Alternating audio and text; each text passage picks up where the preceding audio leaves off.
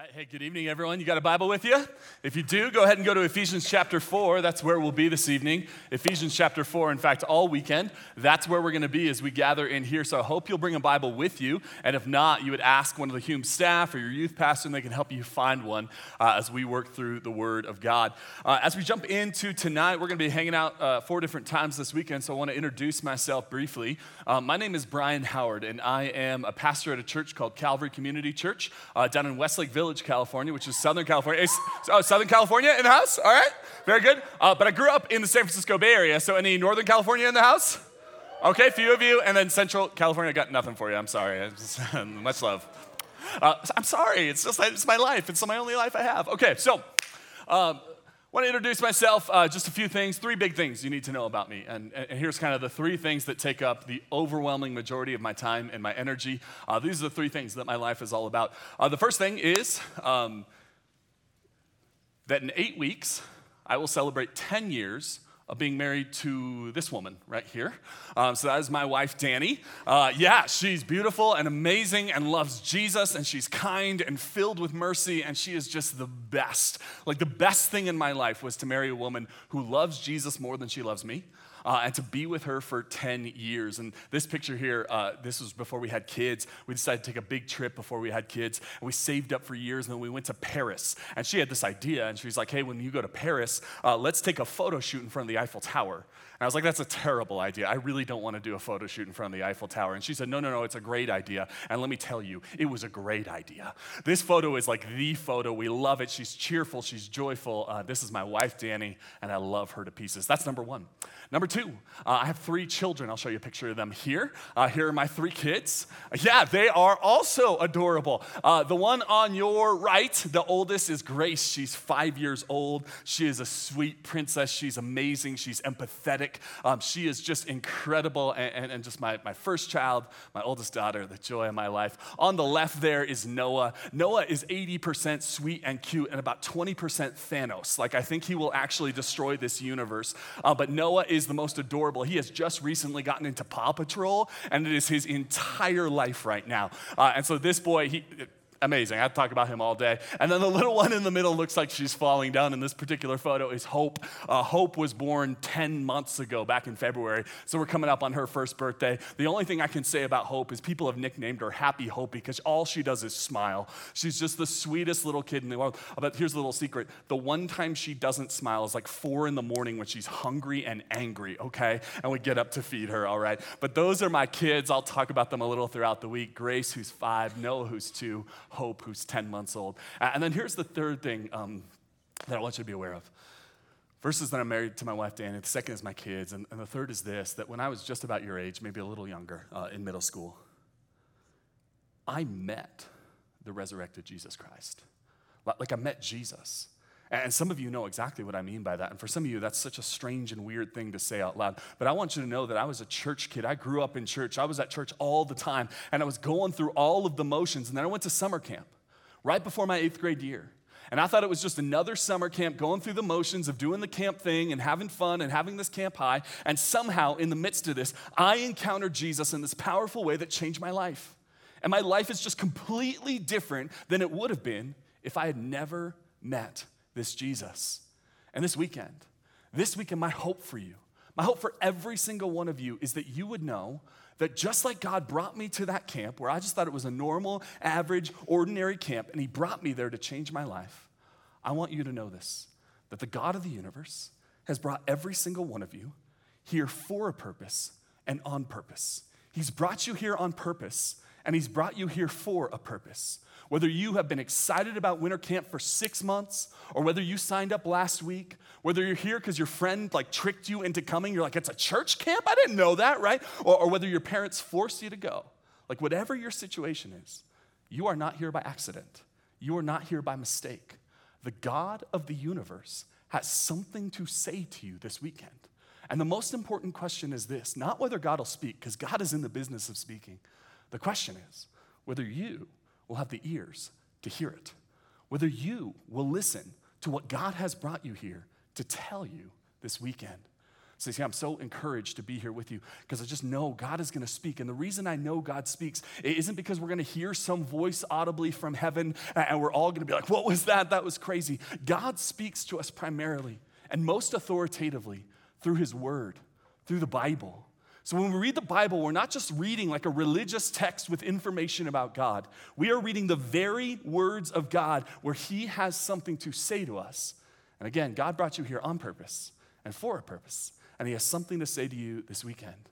And that's going to happen through His Word. That's going to happen this weekend through the book of Ephesians, the fourth chapter that we're going to look at. Now, here's what I want you to know. When we study the Bible, there are really two different ways of studying the Bible when I talk to people about how do you study the Bible on your own. And I want to talk about those two different ways in this way. The first way you study the Bible is like a burrito, like a burrito. Like you have a good burrito. Now, now here's the thing about a burrito. When you eat a burrito, you just like shove that thing in your mouth and you're trying to get all the flavors at once, right? You just jam it in there, whether it's a great like lunch burrito, a breakfast burrito, whatever that is, you're eating it. You're not eating a burrito being like, mm, that was a lovely grain of rice, right? Like that's not what you do. When you eat a burrito, you're not like, mm, that was a nice piece of cheese. You're trying to get it all together. And so what does this mean for Bible reading? It means that sometimes when we read our Bible, we read the entire Gospel of John just to get the whole story.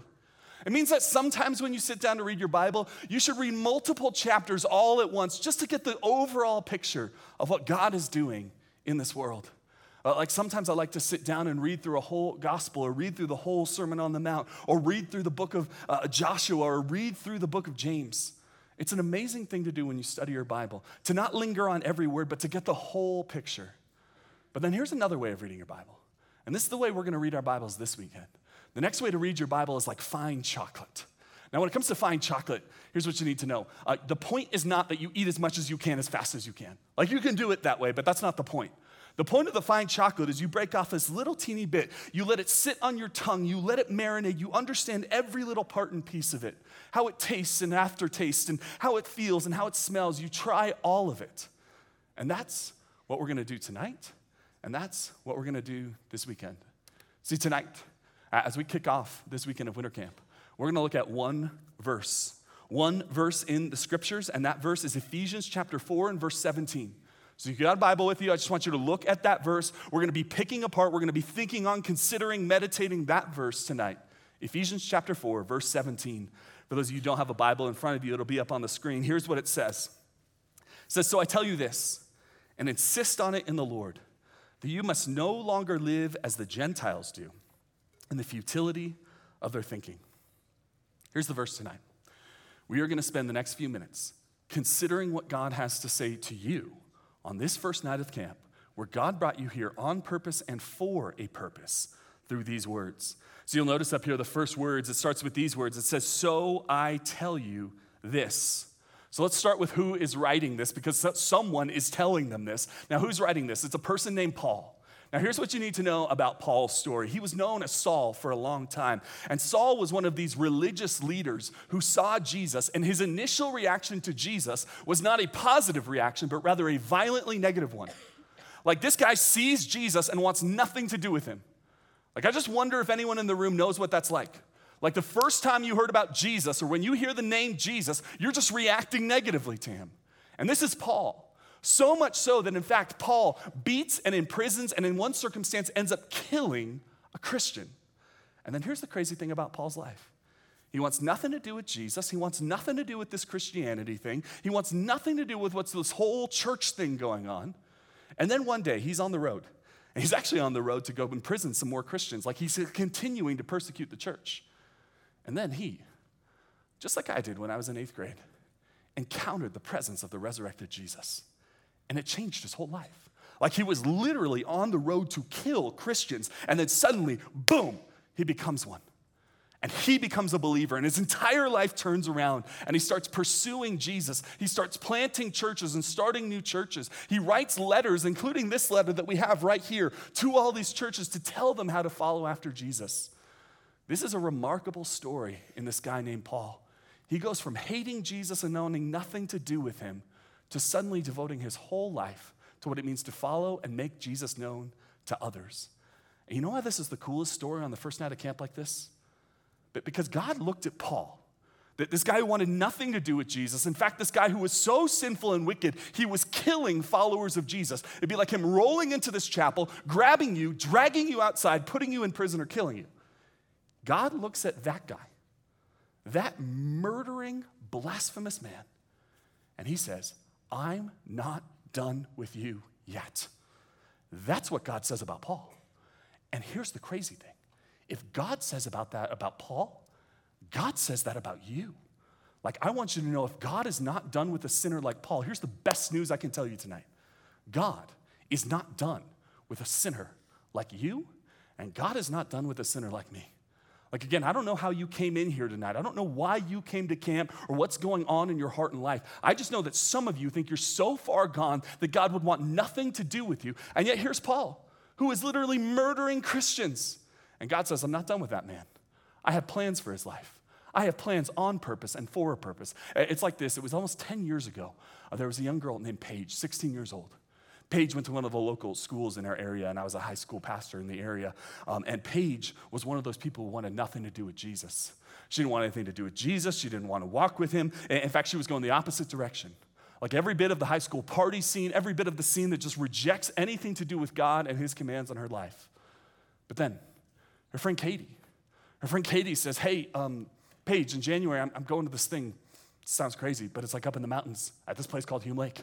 And she goes, hey, Paige, would you come with me? And Paige is not sure she wants to come, but ends up coming, and she comes into this chapel right here. And through the course of the weekend, she hears about a God who loves her, a God who sees her, and a God who sent his son Jesus to die for her. And that very weekend, 10 years ago, Paige put her faith and trust in Jesus. It changed her whole life. The very next week, she was baptized. She spends the rest of high school following Jesus. Later on, she meets a man who loves Jesus, gets married to him. Her life completely got turned around. Why? Because the God of the universe looked at Paige and said, Whatever you've done and wherever you are, I'm not done with you yet. Can I speak that over someone tonight who has disqualified themselves from the love of God? Like, I want you to know that you may have spent your whole life like Paul or like Paige, running from God, sprinting in the other direction. But here's what I want you to know tonight. If tonight you would stop and turn around, you would realize that the God of the universe never stopped chasing after you. See, here's the story of Paul Paul is the worst type of sinner, and yet the God of the universe says, I'm not done with you yet. And for someone in here who thinks the God of the universe wants nothing to do with you, I want you to know He wants everything to do with you. He sees you, He knows you, He calls you here, and He brought you here this weekend on purpose and for a purpose. It begins with the words, So I tell you this, and then it goes on to say this, and I insist on it in the Lord. I insist on it in the Lord. So again, Paul is going to say, I'm going to tell you this, and then I'm going to insist on it, not on his own authority, not on his own credibility, but on the authority of the Lord. Now, when you see the word the Lord in the scripture, I want you to know this is referring to God, this God of the universe we've been talking about. And yet it gets a little more specific. See, in the New Testament, the New Testament was written in the Greek language. And the Greek word behind this word Lord here is the word kurios. It means king, it means master. But then when we get to the Old Testament and you're reading through the first 39 books of the Bible and you see the word the Lord, almost every time what it's referring to is a Hebrew word, and that Hebrew word is Yahweh. Yahweh. Yahweh is not just God, it is the name for God. It is how God describes and names himself in the scriptures. And, and, you know how names can have meanings? Like, this isn't some crazy ancient world things, like all of our names mean something. Maybe you know what your name means. Here's what God's name means. Here's what Yahweh means Yahweh means, I am who I am. Like, in other words, the God of the universe defines himself as the one who is who he is. And here's what you need to know tonight. If you're taking notes, write this down. God is who he is, and you and I do not get a vote.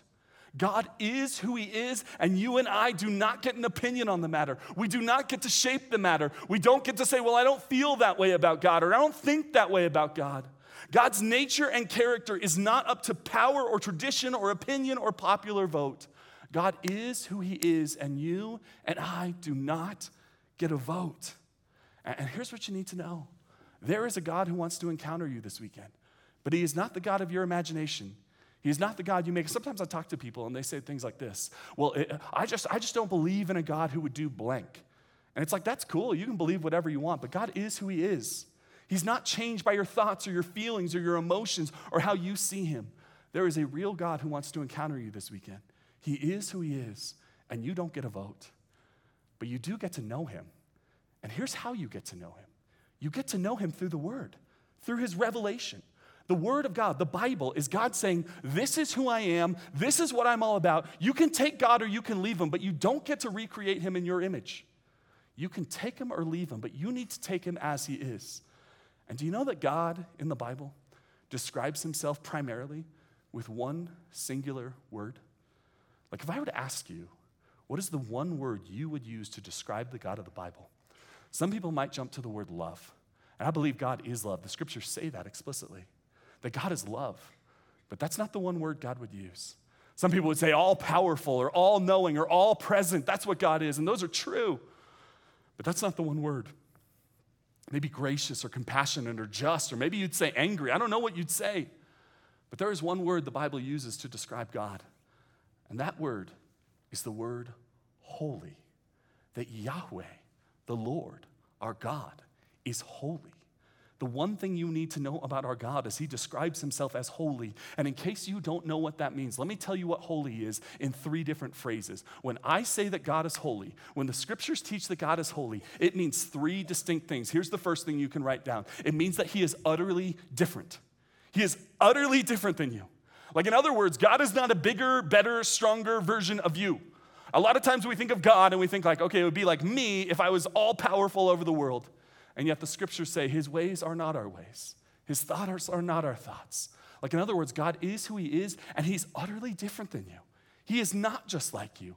And that is a good, wonderful, amazing thing. Sometimes I say things about God, and people come after me after the sermon. They're like, that's confusing. I don't fully understand God. And I always say, like, I am so grateful to worship and serve a God who cannot be fully understood by you or me, right? Like, isn't it amazing to worship a God who's not just like perfectly comprehensible? Because if God was perfectly comprehensible, it would mean that God is kind of at the level of our understanding. And yet, God is not like us. One, He's utterly different. Two, God is totally righteous. When we say He is holy, it means He is totally righteous, which means whatever God says is. Whatever God says is. Whatever God says the way is, is the way is. Like whatever God says is good is good, and whatever God says is wrong is wrong. He's utterly different. He's totally righteous. And then finally, to say God is holy is to say he is eternally glorified. Like, I need you to know the truth about our God is that He is going to be worshiped and praised and adored and lifted high throughout all of the endless ages, whether you want to or not. Your life will bring glory to God whether you want it to or not. God will get the glory in the end. No one else will. The scriptures say every knee will bow, every tongue will confess that Jesus Christ is Lord to the glory of God the Father. So I want you to know that the one word the Bible would use about our God is that he's holy. So when we see the Lord in Scripture, I want you to go, the Lord, God, the Holy One. That's who brought you here this weekend. The Lord God, the Holy One, brought you here on purpose and for a purpose. As again, Ephesians 4 17 goes on this way. It says, So I tell you this and insist on it in the Lord, that you, that you and I must no longer live as the Gentiles do. I'll get to that word Gentiles in a second, but here's what I want to point out. Paul is going to identify that God is the Holy One, He is the Lord. He is the Lord God who brought you here on purpose and for a purpose. And yet, Paul jumps into this. He starts dealing out commands that God actually has a way He wants you to live. And here's what I know I've done this long enough to know that some of you are actually asking this question Who is God to tell me how I should live my life? Why should I listen to this God? Why in the world would I listen to this God? Why should I obey His commands? And here's how I want to answer that question I'll answer it with another question. When you drove up today, you saw the mountain, the snow, the trees, the sky, the lake, everything you saw here. How do you think that all got here? Like, how do you think that got here? And if your answer is, well, I believe natural processes brought that about over millions of years and that there's no God involved, okay, let's go to a better, more simple question. Why is there something and not nothing? Like, why is there anything at all? And the person who says there's no God has no good answer to the question, why is there something and not nothing?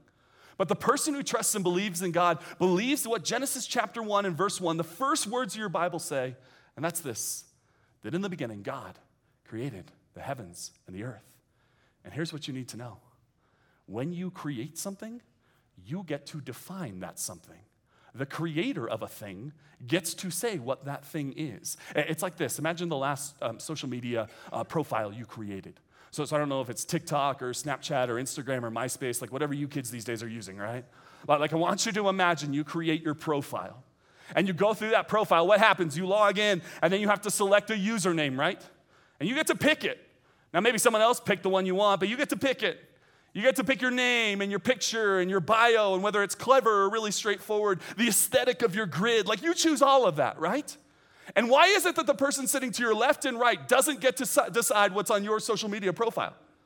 Well, easy answer. They didn't create it. So, because they didn't create it, they don't get to define it. And here's what I want you to know about our God He created everything, so He gets to define everything. Can I just say this over your life? You didn't create the world, so you don't get to define the world. And then, every eye in the room on me right now, right now. I want to be clear you didn't create you. So you don't get to define you. And our world says you define you however you want. You just express and define yourself however you want to be, and whatever you choose, we're good with, you be all in on, and we'll celebrate whatever you decide you are and express to the world. And what the scriptures say is God created you, so God gets to define you. God gets to say who you are. God gets to say what your life is all about. And again, you didn't create morality and right and wrong, so you don't get to decide what's right and wrong. Like, again, we live in this age where everyone just gets to decide for themselves what's good, bad, right, wrong, up or down. And yet you are living in a world God created. He gets to decide what's right and wrong. It's like this I got a buddy named Jacob. Uh, and every time I go to Jacob's house, I have to follow one rule. Jacob is the type of guy, when I get to his front door, he is a shoes off kind of house. Anyone live in a shoes off kind of house? Okay, good number of you sometimes a little neurotic, but okay, you know, you know what I mean? Like, I, this, this, is your thing. Like Jacob, okay, I come into his house, it's shoes off kind of thing, which makes sense, okay, understandable. So I roll up to his house, and what's the first thing I do when I get to Jacob's house? I take off my shoes. In my house, I don't take off my shoes. I wear my I know it's crazy to some of you, but I wear my shoes in my house. But I go into Jacob's house and I take off his shoes. Why? It's his house. And because it's his house, he sets the rules. And if I told Jacob, I'm like, Jacob, you know what? Your rules are kind of old fashioned, kind of silly. In fact, I don't agree with them, so I'm going to do what I want in your house. He would look at me and be like, Brian, I, this is my house. I'd be like, don't worry about it. In my house, I wear my shoes. He says, but, but it doesn't matter. It's not, it's not your house. It's my house. See, ultimately, it's Jacob's house. So he gets to set the rules. And I want you to know whether you like it or not, you are living in God's house. You are living in the world He created. He created the world. He gets to create the rules, He gets to define the world. So, your job is not to just express whatever you think in the deepest parts of your being, it is for you to submit yourself to the world that God has actually created. God created the world, so He gets to define the world. See, this weekend, my invitation for you is not to just kind of express or feel your opinions toward God, it is to submit yourself to a God who created you, who created everything, who tells us what right and wrong is, and invites us into that life. That is what God has brought you here for. He has brought you here on purpose and for a purpose, that you might know that God is who He is, and He tells you what your life is all about. And then here's how we'll close at the end of Ephesians 4:17. It says this: So I tell you this, and insist on the Lord, that you must no longer live as the Gentiles do in the futility of their thinking. Now, in the New Testament, in the Bible, what we see is a description of two different groups of people. There are the Jews and there are the Gentiles. The Jews are descendants of Abraham, a biological family, a tribe, the Jewish people. And then Gentiles in the Bible is literally everyone else. You got Jews, you got Gentiles. The entire Old Testament is the story of God forming this Jewish people. Jesus is Jewish, Paul is Jewish. You got Jewish people, and you got Gentiles. I am a Gentile, I'm anyone who's not a Jew. And yet, this is where it gets a little confusing, so track with me here. Sometimes Paul uses it to describe Jews, ethnic Jews, and Gentiles, anyone who's not an ethnic Jew. And sometimes he uses the word Gentile to describe anyone who's not in right relationship with God. I know it's a little confusing. But if you are in right relationship with God, if you are walking with Him and trusting Him, you are part of the covenant people of God that God is forming. God, in this situation, He would say, You are part of God's family. And then anyone who is not walking with God, the rest of the world, He's going to describe as Gentiles. So when he says, don't live as the Gentiles, what he's saying is, the rest of the world who doesn't follow God, doesn't love God, doesn't walk with God, he goes, stop living like the rest of the world. And why does he tell us to stop living like the rest of the world? He says it in the futility of their thinking. Like, in other words, the rest of the world lives in a certain kind of way, and Paul is begging you to understand, and I want you to know the same to stop living like everyone else. Uh, like, again, I just think God brought some of you here to realize you've been trying to live just like everyone else. Everyone else in your high school cares about the same things. They care about popularity, or they care about money, or they care about how cool they are, or how accepted they are that they care about sex or they care about how many guys they've dated or how attractive they are, that they care about all of these other things. That in and of themselves, these things aren't necessarily bad, but if you build your life over fame or power or sex or attractiveness or approval, if you build your life on that, you are doing the same thing that everyone else in this world does. And Paul ends this sentence by saying, Don't live that way. Don't be like just everyone else in the world. It is futile. In other words, it is a wrong way to live and it will not result anything in your life. In fact, it will all be washed away. Uh, it's like this. So this summer, uh, took my family to the beach. And we go to the beach from time to time. Uh, and, and, and, so as we get to the beach, um, you got to know when you go to the beach, just like as a young man or woman, it's awesome. You love it. When you go to be- the beach with children, it's basically like try to keep these three little humans from dying. Like that's the whole mission at the beach. But what's really convenient for me when I go to the beach is my children are terrified of the water. So they don't go anywhere close to the water. But the jam for my kids when they go to the beach is building sandcastles, okay? That's it. So I got my daughter here. She goes to the beach. You see, the water is far, far away. She wants nothing to do with it. But she will fill that bucket, dump it out over and over and over again for hours. It's beautiful. Or at least what she's doing is beautiful. Like, I gotta confess to you right now that her actual result, the end result of the sandcastle, is not beautiful. She's got some work to do, okay? It's kind of ugly, kind of falls apart, kind of isn't what you have in your mind when you think sandcastle, but she loves building sandcastles. However terrible her sandcastles are, she builds them. And yet, do you know, if you just go online and Google this, there are like world championships of sandcastle building. Do you know that there are some epic sandcastles that people build? Like people actually build these things. They spend hours and days putting these things together. They build these amazing sandcastles. It's so cool. You're like, who made that? Who had the time or the artistic ability to do that? That's absolutely incredible. But here's what I need you to know the fate of this sandcastle and the fate of my daughter's pathetic little crumbling sandcastle are the exact same fate. Because at some point, the ocean is going to come up in its tide and it's going to wash all of it away. Whether it's a tiny little dinky falling apart sandcastle or that, it doesn't matter. It all gets washed away. And here's what I want you to know if you live for anything except the purpose that God has for your life, it will eventually get washed away. You may be little famous or a lot famous, a little rich or a lot rich. You may have a little bit of romance in your life or a lot of romance in your life. But whatever you do, if you are not living for the purpose that God has put you in this world for, it will be washed away like this sandcastle. In the end, if you live for anything other than the purpose that God has put on your life, it will wash away in the end and it will be meaningless. You will have wasted your life. And if I'm here to close and beg you on anything, it is to not waste your life. Don't waste it. Don't be the person that pursues all the things everyone else in this world pursues and forgets that there is a God who brought you here and built your life and gave you life and breath on purpose and for a purpose. Don't forget that. Like, I'll never forget the final night of high school for me. I graduated high school, uh, and for my uh, high school, we did like a grad night. Now, some people have cool grad nights where they go places. Ours was in a smelly gym, okay? Like that was our grad night. We're, we're in the smelly gym, and we're in there, we're kind of like hanging out with everyone. And it's this last night of high school, and I'm looking around and I'm seeing all these people, and I was thinking about all these things in my life that I had done. I was thinking about all the energy I had spent on the football team trying to be cool or trying to be popular, all the things I had done in my life that were not about Jesus, not about his fame, but rather about mine. And I just remember looking around at all these people who I knew, most of whom I would never see again. And I remember going, most of this did not matter. All the drama, all the issues, all the things I thought were so important, all the things I stressed out about, most of this didn't matter. And the great tragedy of many of our lives is that I think we will get to the end and look back and say, most of it didn't matter. And I think the God of the universe has brought you here this weekend so that you can focus on what matters. So that you can leave behind the distractions of high school, the distractions of home, the distractions of your friends and family, and say, I'm gonna focus this weekend on what matters. Again, the God of the universe, has brought you here on purpose and for a purpose. And he has something to say this weekend. And the only question is whether you will have the ears to listen. I hope you do. I hope you will. And if you do, I know you'll be glad you did. Let's pray. Father in heaven, thanks for tonight and thanks for your word and thanks for the opportunity to think about why you brought us up here, why we're even alive, why we're even here. God, I just pray for the person who's following after you and loves you to the core of their being. God, would you use this weekend to speak life into them, to encourage them along the way?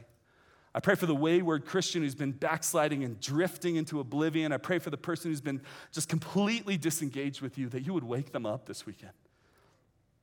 And God, I pray for the young man or woman in this room who hates you, who doesn't even believe you, who doesn't even think you exist or care. God, I pray that this weekend you would meet them in power through the power of your Holy Spirit, just like you met Paul, just like you met Paige, just like you've met countless others in this chapel. Would you meet us in power this weekend? God, would you reveal your purpose for us? We pray this in Christ's name. And all God's people said,